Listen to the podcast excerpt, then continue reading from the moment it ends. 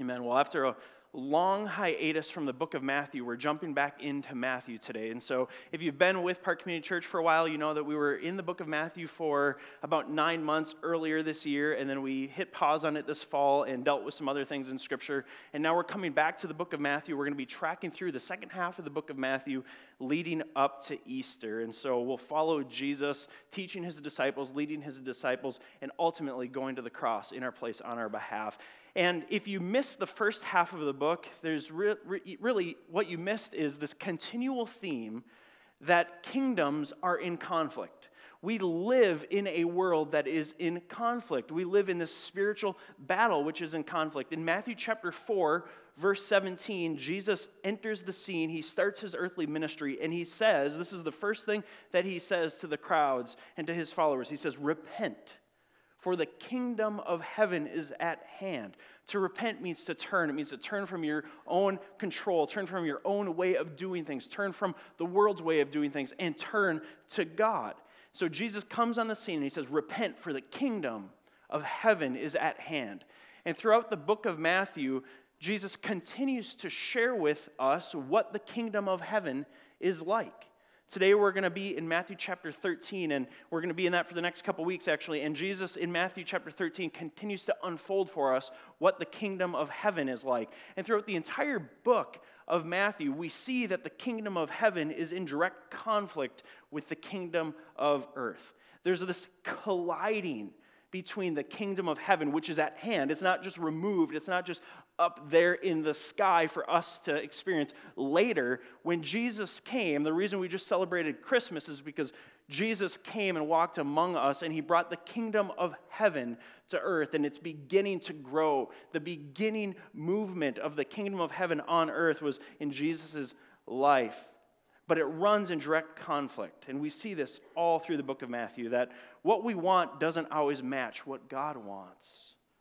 Our desires don't always match God's desires. What we believe to be right, what our culture believes to be right, what the world believes to be right, often conflicts with what God calls right. The way that we would lead, the decisions that we would make, the things that we would want often are different than the way that God leads, the decisions that God makes, and the things that God calls right and good. And so Jesus here, he's, he's walking among this earth, the kingdom of the earth, but he's breaking in the kingdom of heaven. And he doesn't, he doesn't de-escalate the conflict for us. He actually heightens it. Jesus is actually like throwing gas on the conflict between heaven and earth. He's, he's shining a spotlight on this conflict, and he's revealing it to us. He's helping you and I. He's helping his followers here two thousand years ago, and anyone who would read his teachings from there on out, who would study his teachings, who would seek to get to know him. He's helping us to identify the conflict so that we could live life here on this earth and flourish, but ultimately keeping our mind on the eternal, on what is to come. Jesus is not speaking in Matthew thirteen, he's given some parables. He gives seven parables in Matthew thirteen. We're going to look at the first one today, and we'll combine the second two over the next, the second few over the next couple weeks. But as Jesus comes speaking parables, he's not speaking culturally sensitive words. He's not being politically correct. He is confronting the kingdom of earth.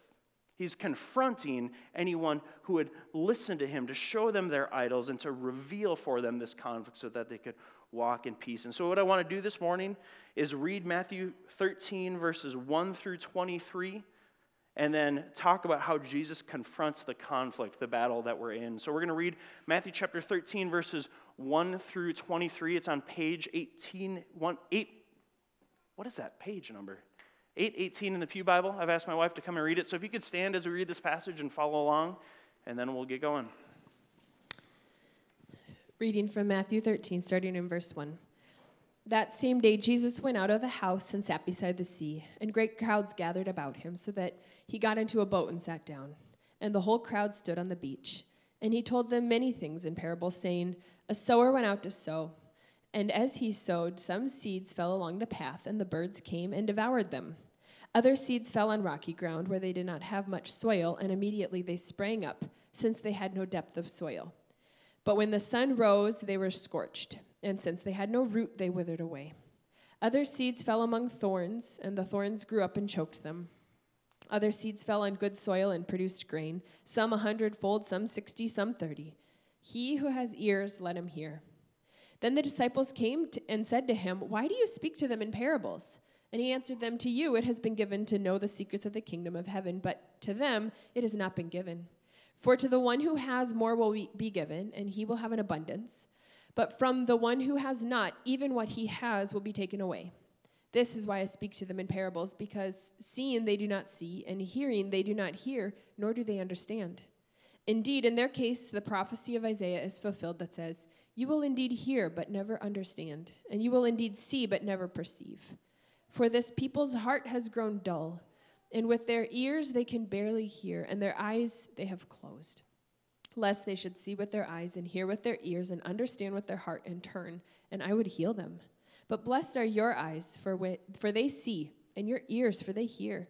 For truly I say to you, many prophets and righteous people longed to see what you see, and did not see it, and hear what you hear, and did not hear it. Hear then the parable of the sower. When anyone hears the word of the kingdom and does not understand it, the evil one comes and snatches away what has been sown in the heart. This is what was sown along the path. As for what was sown on rocky ground, this is the one who hears the word and immediately receives it with joy. Yet he has no root in himself, but endures for a while. And when tribulation or persecution arises on account of the word, immediately he falls away. As for what was sown among thorns, this is the one who hears the word. But the cares of the world and the deceitfulness of riches choke the world, and it proves unfruitful. As for what was sown on good soil, this is the one who hears the word and understands it. He indeed bears fruit and yields in one case a hundredfold, in another sixty, and in another thirty. God, we don't want to be people who hear but never understand, who see but never perceive, whose hearts have grown dull. We want a people. We want to be a people who see and perceive. We want to be a people who hear and understand. We want to turn. We want to repent and receive your healing.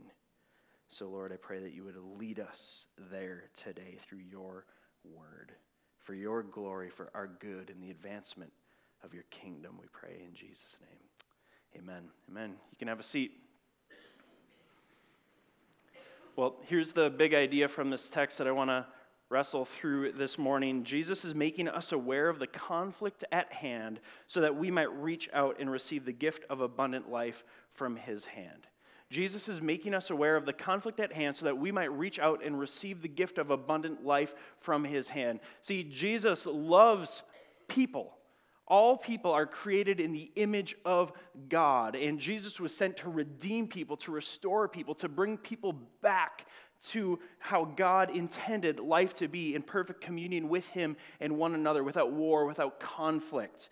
But in order for that to happen, there is this conflict between heaven and earth. There's this conflict between our broken, sinful self and, and Jesus, who comes to redeem us. And so Jesus, because he is God's sent servant, coming to show us love, coming to redeem us in love, he's trying to help us understand the conflict at hand. See, see, we wrestle with these questions. Why are some people saved and others not? Many of you have asked that question, and it seems like Jesus is addressing that here. Why is it that, that some seed is scattered? And in this parable, in this passage, the seed refers to the word of God going out, the truth of God's word. Why is it that when God's word goes out, sometimes it grows, and sometimes it flourishes, and sometimes it bears fruit, and why is it that sometimes it doesn't? In essence, why is it that some people are saved and some people are not? Why do some people persevere in their faith while others fall away? Why is it that some people see and perceive and others don't? Why is it that some people hear and understand and others don't? Why is it that some turn from their destructive ways and turn to God and others don't? Why is it that some people receive the healing touch of Jesus and others don't? And I think Jesus here is, is getting at that. He's helping his followers, and really, in essence, here, the crowd. And in Matthew thirteen, there's, there's two different sections here. One, he's speaking parables to the crowds, all these people gathered. Some are interested, some are curious, some have ears that never hear, some have eyes that never see, some never turn and follow him, and others are turning to following him. So Matthew thirteen, we're going to see Jesus speaking both to the crowds and then explaining things to his disciples off the record. Well, not off the record, we actually have the record. Thank you, Matthew, disciple, he recorded it. But but it's not to the crowd, it's to these people who are committed to Jesus. See, Jesus is speaking in parables. A parable is a simple story used to illustrate illustrate a spiritual truth. So as we study through Matthew thirteen, keep that in mind. Jesus is using these simple stories to help illustrate spiritual truths. That's what Jesus tells us here, in, that, that's what he gives us here in verses one through nine. Jesus gives a parable to the crowds, all these people. It, it's amazing how Jesus functioned. What Jesus did. He's got this crowd of people gathered around him, and he gives this parable that leaves some people confused. If most pastors in America today spoke the way that Jesus spoke, their churches would fire them pretty quickly because they would be like, you're confusing everybody. Jesus wasn't concerned about growing a crowd, gaining an audience, extending his platform. When he had all these people gathered, he was saying, I, I want to speak truth that helps to, to draw the line. It, it, here's what he does. So he gives this parable in verses one through nine, and then in verses ten through seventeen, he explains this. Look at verse ten. The disciples came to him and said, why do you speak to them in parables? His followers are like, Jesus, why are you confusing all these people? Couldn't you just make it clear for them? Couldn't you make it plain for them? Couldn't you make it simple for them? The disciples are confused, and Jesus answered them, verse eleven, to you it has been given to know the secret of the kingdom of heaven, but to them it has not been given. For, the, for to the one who has, more will be given, and, to, and he will have an abundance. But from the one who has not, even what he has will be taken away. See, Jesus is actually speaking in parables here to draw in those hungry for the kingdom of heaven. There, there's people following Jesus. There's people in these cities. There's people in these crowds who are sick of what the world has to offer. They know that it leads nowhere. They know that you can have all of the riches, all of the success, all of the prominence, or all of the despair, all of the disappointment, all of the rejection. And either way, if you are seeking the kingdom of earth, you're left hungry and wanting more. And so he speaks in parables to draw in those who are hungry for the kingdom of heaven. Th- those who are saying, I've tried everything in this life, and, and it's not satisfying. It doesn't answer the deepest questions of my soul, the deepest longings of my heart. And so he speaks in a parable, those who are hungry for the kingdom of heaven. And he said this throughout the book of Matthew, that, that those who hunger and thirst for righteousness are blessed. And so he's speaking in parables to draw those people in. He's also speaking in parables to distance those who are hungry for the kingdoms of earth. See, in these crowds, in these people that he's speaking to, there's people who want Jesus to rise up as a political king. They, they want him to make life better for them. They, they want him to establish, to reestablish Israel as a nation. They want a king to sit on the throne and to dominate top down. They're hungry for their own success. They're hungry for their own comfort. They're hungry for their own power. They're hungry for their own security. They're hungry for the growth of their own nation in spite of the Gentiles that Jesus is coming to redeem. And so Jesus speaks in parables to draw in those who are hungry for the kingdom of heaven, to, to be born on earth, to grow on earth. And he's also speaking in parables to distance those who just want their way, who want the kingdom of earth. And he, like a prophet, specifically like the prophet Isaiah, who he quotes here in verses fourteen through fifteen. He, like a prophet, is calling people, he's calling out to people who hear, but they but they don't really hear. You know what that's like? I don't have my phone on me. Let's pretend this is my phone. You know what it's like to be sitting on your couch? Your roommate or your spouse or your kids are talking to you, you hear the noise. You don't hear what they're saying, right? And so Jesus here is, is picking up the words from the prophet Isaiah, and he's saying there's, there's people like that. They're so tuned into their own life, to their own reality, that they've heard the gospel, they've heard the good news, but they're just busy on their own things. There's people who see, but they don't really see.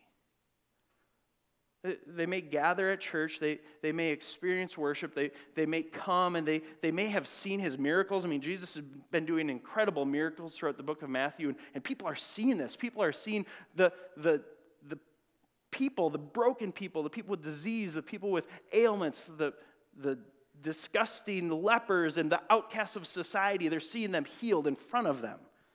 And Jesus, Jesus is saying, some people see, they saw that happen, but they don't see deeper than that. They don't understand who I am and what I'm doing. And, and some people just don't understand. And at the end of verse fifteen, picking up the words from Isaiah again, he says, if they would, if they would hear, if they would see, if they would understand, if they would turn, if they would repent, if they would turn from their own ways, turn from, turn from the conflict and embrace the truth, I would heal them. This refers to spiritual healing, to eternal healing, to, to renewing our souls, to bringing us back to the humanity that Jesus intended. In verse sixteen, he says, but blessed are your eyes, for they see. So now he's speaking to the disciples who asked him the question, why did you speak this parable to the crowds? He's explaining, I spoke in parables to, to distance those who are chasing after the things of earth and to draw in those who are hungry for the kingdom of heaven. Blessed are you, your eyes, for they see, and your ears, for they hear. Verse sixteen. Truly I say to you, many prophets and righteous people long to see what you see and did not see it, and to hear what you hear and did not hear it. He's, he's saying, Jesus, the Messiah, is here. I'm in front of you. This whole thing that, that the left side of the book talks about is being unfolded in front of you. And so the question remains, why is it that some people hear and others don't? Why do some see and others don't? Why do some understand and others don't? Why do some turn and receive healing and others don't?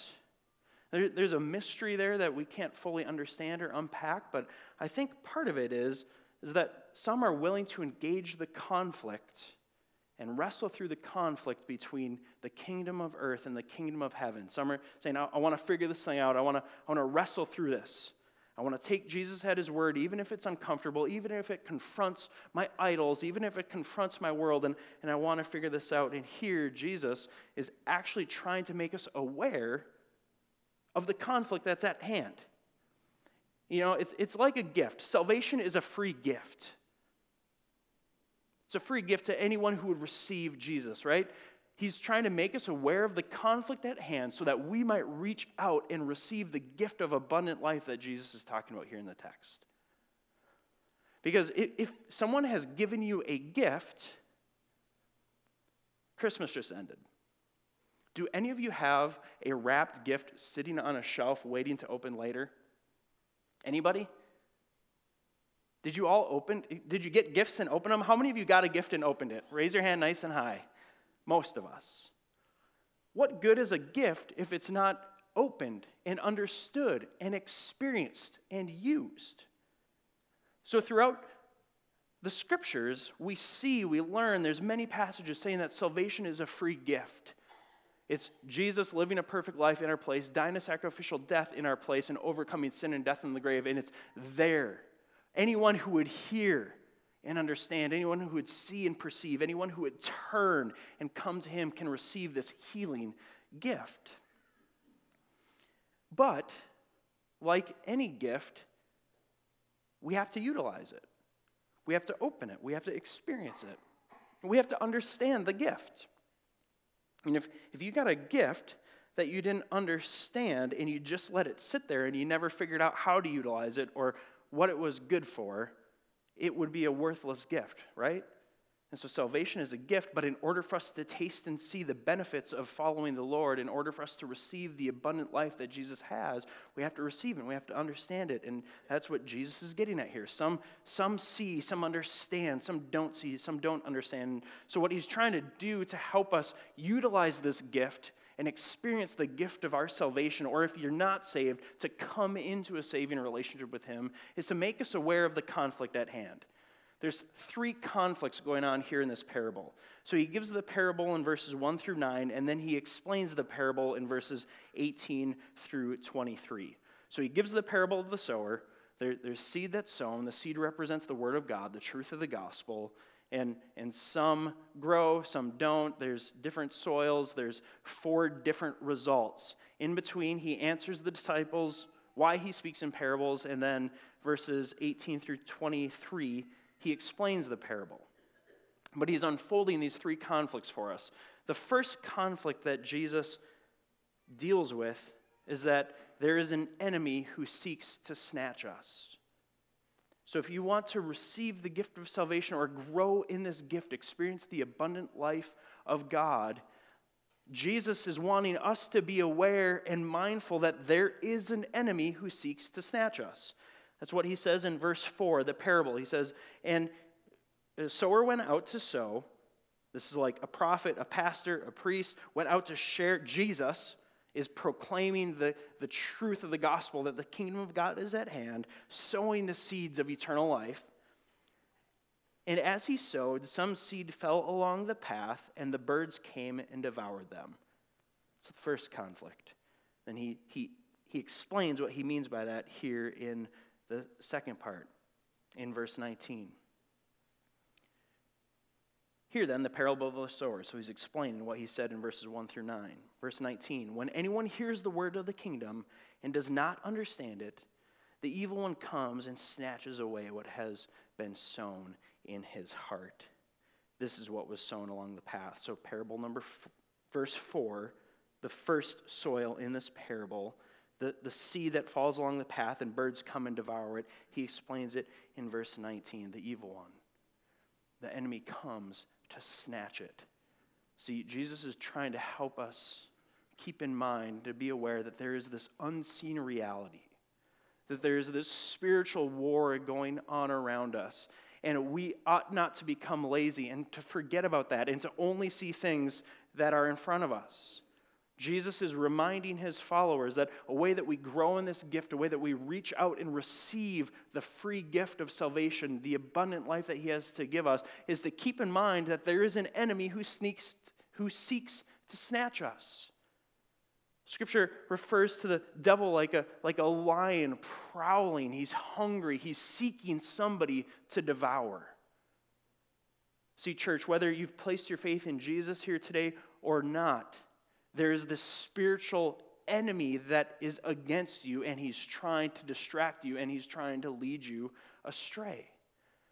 And, and we live in this conflict between the kingdom of heaven and the kingdom of earth, and, and there's this enemy here in our earth who is trying to lead us away, and he may not be present right here now. He's not like God. He's not everywhere at all times, but he has forces. He has demons. He has evil. He has a handle on this world, and he deceives, and he leads people astray, and he's seeking to devour you.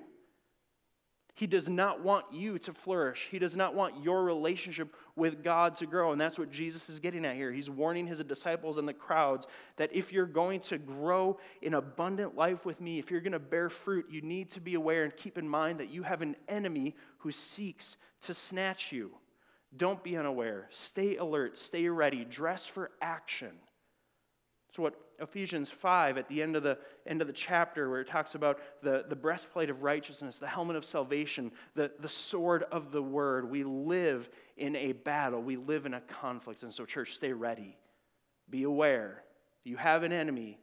He's not in this for your best. He's in this for your worst. And so because we have an enemy, Jesus wants us to be aware of the enemy, but we have the whole counsel of God's word. And so there's an encouragement here. There's an enemy who sneaks, seeks to snatch us. So, church, we need a Savior who can keep us. We are dependent on someone outside of ourselves to save us. We can't moralize our way into heaven. We can't devotionalize our way into heaven. We can't attend church and do our religious duties enough. We can't, we can't like, in our own power, conform ourselves to God's will to get into heaven. We have an enemy who's seeking to drag us away, an enemy who's seeking to snatch us. And so, church, family, we are dependent. We need a Savior, someone outside of ourselves who can keep us. There's good news here, keeping with the whole counsel of God's will. Look at what Jesus says to his followers in John twenty-eight twenty-nine. He says, I give them eternal life, and they will never perish, and no one will snatch them out of my hand. My Father who has given them to me is greater than all, and no one is able to snatch them out of the Father's hand. I and the Father are one. Church, take heart. You have an enemy who seeks to snatch you, but if you're in Christ, you have a Savior who says, no one can snatch them out of my hand. That's how you enter the conflict, church. That, that's how you press through life and receive this abundant gift and grow in this abundant gift of salvation from the Lord, to remember that there's an enemy. He's prowling around like a lion, seeking someone to devour, seeking someone to snatch away, like these birds snatch away the seed. And to overcome that fate, you must remember that Jesus came. He's the Savior. He's the Christ who said, if you give your life to me, if you follow me, no one will snatch you out of my hand. So church, if you're in Christ, don't be afraid. Live your life in hope. Cling to this promise. Cling to this truth that no one can snatch you out of God's hand, because Jesus has paid the price. Jesus has sealed your fate. Jesus has redeemed you, renewed you, and he holds you. He keeps you. The second conflict that Jesus deals with here is that the world is full of trials. Verse five and six, he says, other seeds rocky ground where they did not have much soil, and immediately they sprang up, since they had no depth of soil. But when the sun rose, they were scorched, and since they had no root, they withered away. Now move over to verse twenty-one, where he explains it. Verse twenty and twenty-one. He says, as for what was sown on the rocky ground, this is the one who hears the word and immediately receives it with joy. Yet he has no root in himself, but endures for a while. And when tribulation or persecution arise on the account of the word, immediately he falls away. Now, many of you have probably experienced this. You've seen this. People who like used to be vibrant in their faith, and now they want nothing to do with their faith. Maybe you're there, or maybe you feel yourself trending that way. Like, I used to believe this stuff. I used to care about this stuff, but but I'm not sure anymore. How can I, how can I be so sure? And, and Jesus is warning us here that the world is full of trials. Frustration comes from unmet expectations. So if your expectation that fo- is that following Jesus is going to be easy, it's going to help you to avoid trials, it's going to help you to avoid tribulation, it's going to help you to avoid persecution, that's a false expectation. And you're going to be frustrated. Jesus here is warning his followers and the crowds that anyone who would follow me, they're going to experience trials. Specifically here in this text, he's speaking of trials. He's speaking of persecution and tribulation that comes on, a, on account of the word. He's speaking specifically to people who are going to suffer because they call Jesus king, because they've decided to embrace this conflict, and they've said, in the middle of this earth, when I live on this world, in this earthly vessel, I'm going to try and, and kill my desire to live for the kingdom of earth, and rather I'm going to abide in Christ and live for the kingdom of heaven. And as a result, you're going to experience tribulations and persecutions. You're going to run into conflict, and you are going to run in conflict with the world. You're going to be confronted at your work with biblical ethics. Like, my job expects me to do this, and I, I don't think I can do that. You're going to be confronted when you when you watch the football games this afternoon, and there's all these commercials that are luring you in for things that just seem so satisfying. And, and, and is that me? I, I feel tempted. There's this tribulation, actually, that this gets into it in the next the next conflict here, but there's there's trials that come from following Jesus. There's tribulation, there's persecution. Some of our brothers and sisters around the world are actually losing their lives because they follow Jesus. They make a decision to follow Jesus in certain countries, and there's fear of execution. And so Jesus here is warning his followers in the crowd that anyone who would come after me, they better expect trials. It's going to happen. Be prepared. And so because we live in a world full of trials, church, Jesus goes on to tell us that we need soil that is soft with roots that go deep.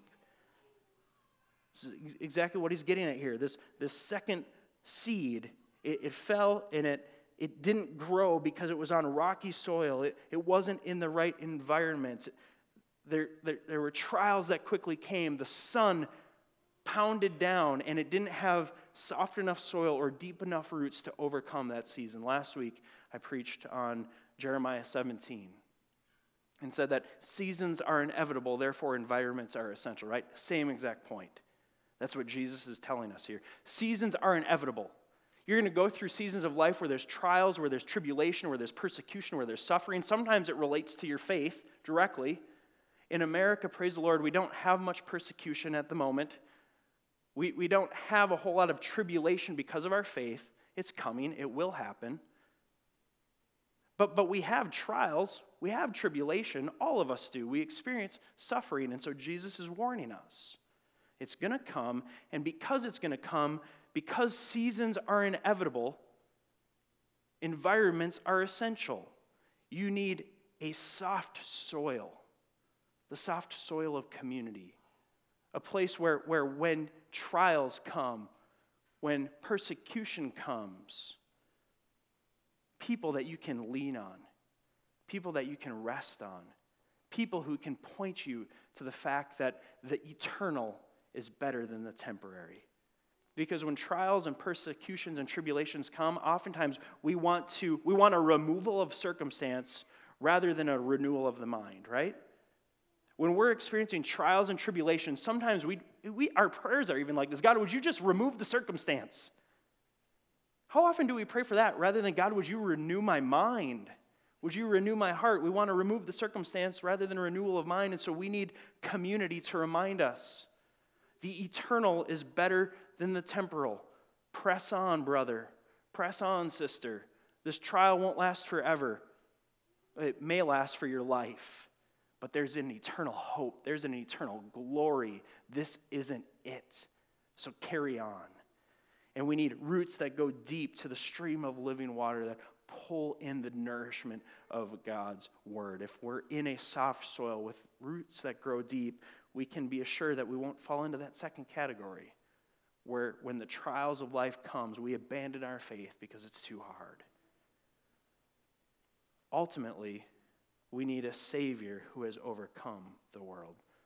So, so because we live in a world full of trials, we need soft soil and roots that go deep. We need a church community to do life with, to help our roots grow deep, to, to give us the soft soil in which we can grow. But ultimately, church, we need a Savior who has overcome the world.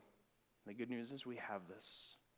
Look at what Jesus tells his disciples in John sixteen thirty-three. He says, I have said these things to you, that in me you may have peace. In this world you have tribulation, but take heart. I have overcome the world. It's because Jesus loves us, because he loves those who would follow after him, and he loves the crowds, those who will reject him. And he's saying, here's what you need to know. Just be aware, in this world you will have trouble, you will have tribulation, but take heart, I have overcome the world. And so if you want to overcome your trials and your tribulations, follow me. For there is eternal hope, there is eternal glory on my path. Follow me. And the third conflict that Jesus deals with here is that the world is full of temptations. Verse seven, the, the third scattering of seed, he says, other seed fell among thorns, and the thorns grew up and choked them. And jump over to verse twenty-two where he explains it. He says, as for what was sown among thorns, this is the one who hears the word, but the cares of the world and the deceitfulness of riches choke the word, and it proves unfruitful. And you've experienced this as well. You've seen people who, for a while, it seemed like they were doing good. They were they were growing. They were passionate about the Lord. Maybe you've experienced this in your own soul. For a while, you were doing good. You were passionate about the Lord. But then, oh, life just has so many good things to offer. A bigger paycheck, a bigger house, some better sex, some better food, some better drink, some more comfort, some more luxury. And Jesus is saying that that if you take your eyes off of the kingdom of heaven and fix your eyes on the kingdom of earth, you will be choked out. The world is full of temptations, things that promise to fulfill us, things that deceive us and lead us away from the abundant life that Jesus came to give us. And so Jesus, again, he's warning us The temptation is for all of us to seek the temporal over the eternal. It, the temptation is for us to, to follow the, the, the, the impulses of our flesh to receive instant gratification rather than eternal glory. Right? It's, it's far easier in the moment. And things of the world are so tantalizing. They seem so satisfying and so much easier than saying no and persevering and pressing on and enduring the hardship and, and, and staying rooted in soil and having roots that grow deep and putting up with trials and tribulations and persecutions. It's, it seems so much easier. I mean, that's what half of the Psalms are about. The psalmist is like, God, why are the evil flourishing? And they have all that they want. They have all the food, the drink, the sex, the parties, the fun. And here I am suffering for the Lord. And, and so it seems easier. The world is full of temptations. Jesus wants us to know it. He wants us to be aware of it. He's saying that as the seed is scattered, there's some who hear it, and, and it sounds appealing. Maybe they think this is their next best fix. Like, this is how to fill themselves for a moment of time, and then they realize, oh, actually, Jesus is going to ask me to give some things up. He's going to ask me to lay some things down. He's going to ask me to do some hard things, and, and I don't want to do hard things. I just want to do the easy, fun thing. I want instant gratification. And so Jesus is warning us, the world is full of temptations. And, and the conflict between the kingdom of heaven and the kingdom of earth is that you're going to experience this struggle between the temptations of your flesh and what's good and right for your soul. And so because the world is full of temptations, church, we need a Savior who is tempted as we are, yet without sin. And that's what we have in Jesus. Hebrews four fifteen tells us that, for we do not have a high priest who is unable to sympathize with our weaknesses, but one who in every respect has been tempted as we are, yet without sin. You see how Jesus is leading his people? He's leading the crowds and his followers. He, he, he longs for us to be people who, who see and actually see. We see and perceive. We hear and actually hear. We understand. And we turn from our wicked ways and we follow him and we receive healing and we flourish. Jesus is making us aware of the conflict at hand. The world is full of trials. The world is full of temptations. He wants us to be aware. He wants us to be engaged. We have an enemy who's seeking to devour us. Jesus comes to warn us. Be alert. Be aware. You have an enemy. You're going to experience trials. And oh, the world is so tempting. And Jesus knows it because he experienced it. And he lived a perfect life without sin in our place on our behalf, tempted, yet without sin. He overcame trials. Remember what he said in John sixteen thirty-three. In this world you will have tribulation, but take heart, for I have overcome the world. In John ten twenty-eight. No one will snatch them out of my hand. My Father who has given them to me is greater than all, and no one is able to snatch them out of the Father's hand. And so, church, as we go into this new year, seeking to grow spiritually, seeking to have abundant fruit, and that's what Jesus gets at at the end of the parable here. Verse twenty-three, he says, for what was sown on the good soil, the good soil, the, the church community, those who in humility are bending knee to King Jesus and saying, I want the kingdom of heaven. I will die to myself. I will die to my flesh. The kingdom of earth seems easy. It's tantalizing. It's here. It's tangible. It's in front of me. Everyone else around me is doing it, but, but I want to die to that. I want to live for the kingdom of heaven and for King Jesus. With these people, in this place, in this community, wholeheartedly running after my King, my Savior, my Lord, the one who conquered the enemy, the one who overcame trials and tribulations, and the one who lived a perfect life, tempted in every way as I am, yet without sin. And Jesus says, those who are in the good soil, those who hear the word and understand it, because those those who, it, it's a gift. Salvation is a gift from God. God. God gives this gift, but those who open it, who use it, who understand it, who put it to use, he indeed bears fruit and yields, in one case, one hundredfold, in another sixty, and in another thirty. That's an amazing multiplication of spiritual fruit. In this agricultural society, usually like a, a, a five or a tenfold production of fruit, multiplication of fruit, was considered a great crop. Here Jesus is saying, if you abide in me, if you're aware of the conflict at hand, and if you reach out and receive the gift of abundant life in my hand, your life will produce abundant fruit, regardless of the circumstances, regardless of the heat, regardless of the pressure, regardless of the temptation, regardless of the trials, regardless of the enemy who's seeking to snatch you away, church family. And so this morning, let's come to the table. Let's open up our hands. Let's receive the abundant fruit that Jesus gives from his life. We'll, we'll do that by taking communion. There's two stations here in the front and one in the back. And this is a sign. It's a reminder for you that salvation is a gift from God. We worship Jesus at Park Community Church because Jesus is the one who conquers the enemy. Because Jesus is the one who overcame all of life's trials and tribulations. And Jesus is the one who lived his life tempted as we are, yet without sin. And so we come to the table to receive him, to remind ourselves that we have salvation, and it comes from no one other than Jesus Christ. Let me pray. Jesus, we thank you for who you are,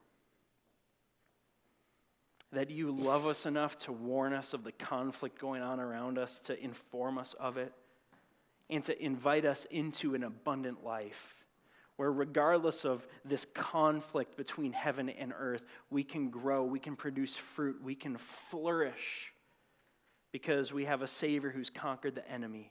We have a Savior who's overcome all of life's trials. We have a Savior who's overcome all of life's temptations, and you, Jesus, have imparted your righteousness to us. So we come this morning to the table humbly, receiving the gift of grace, being reminded of who we are in you. For your glory, for our good, and the advancement of your gospel, we pray in Jesus' name. Amen.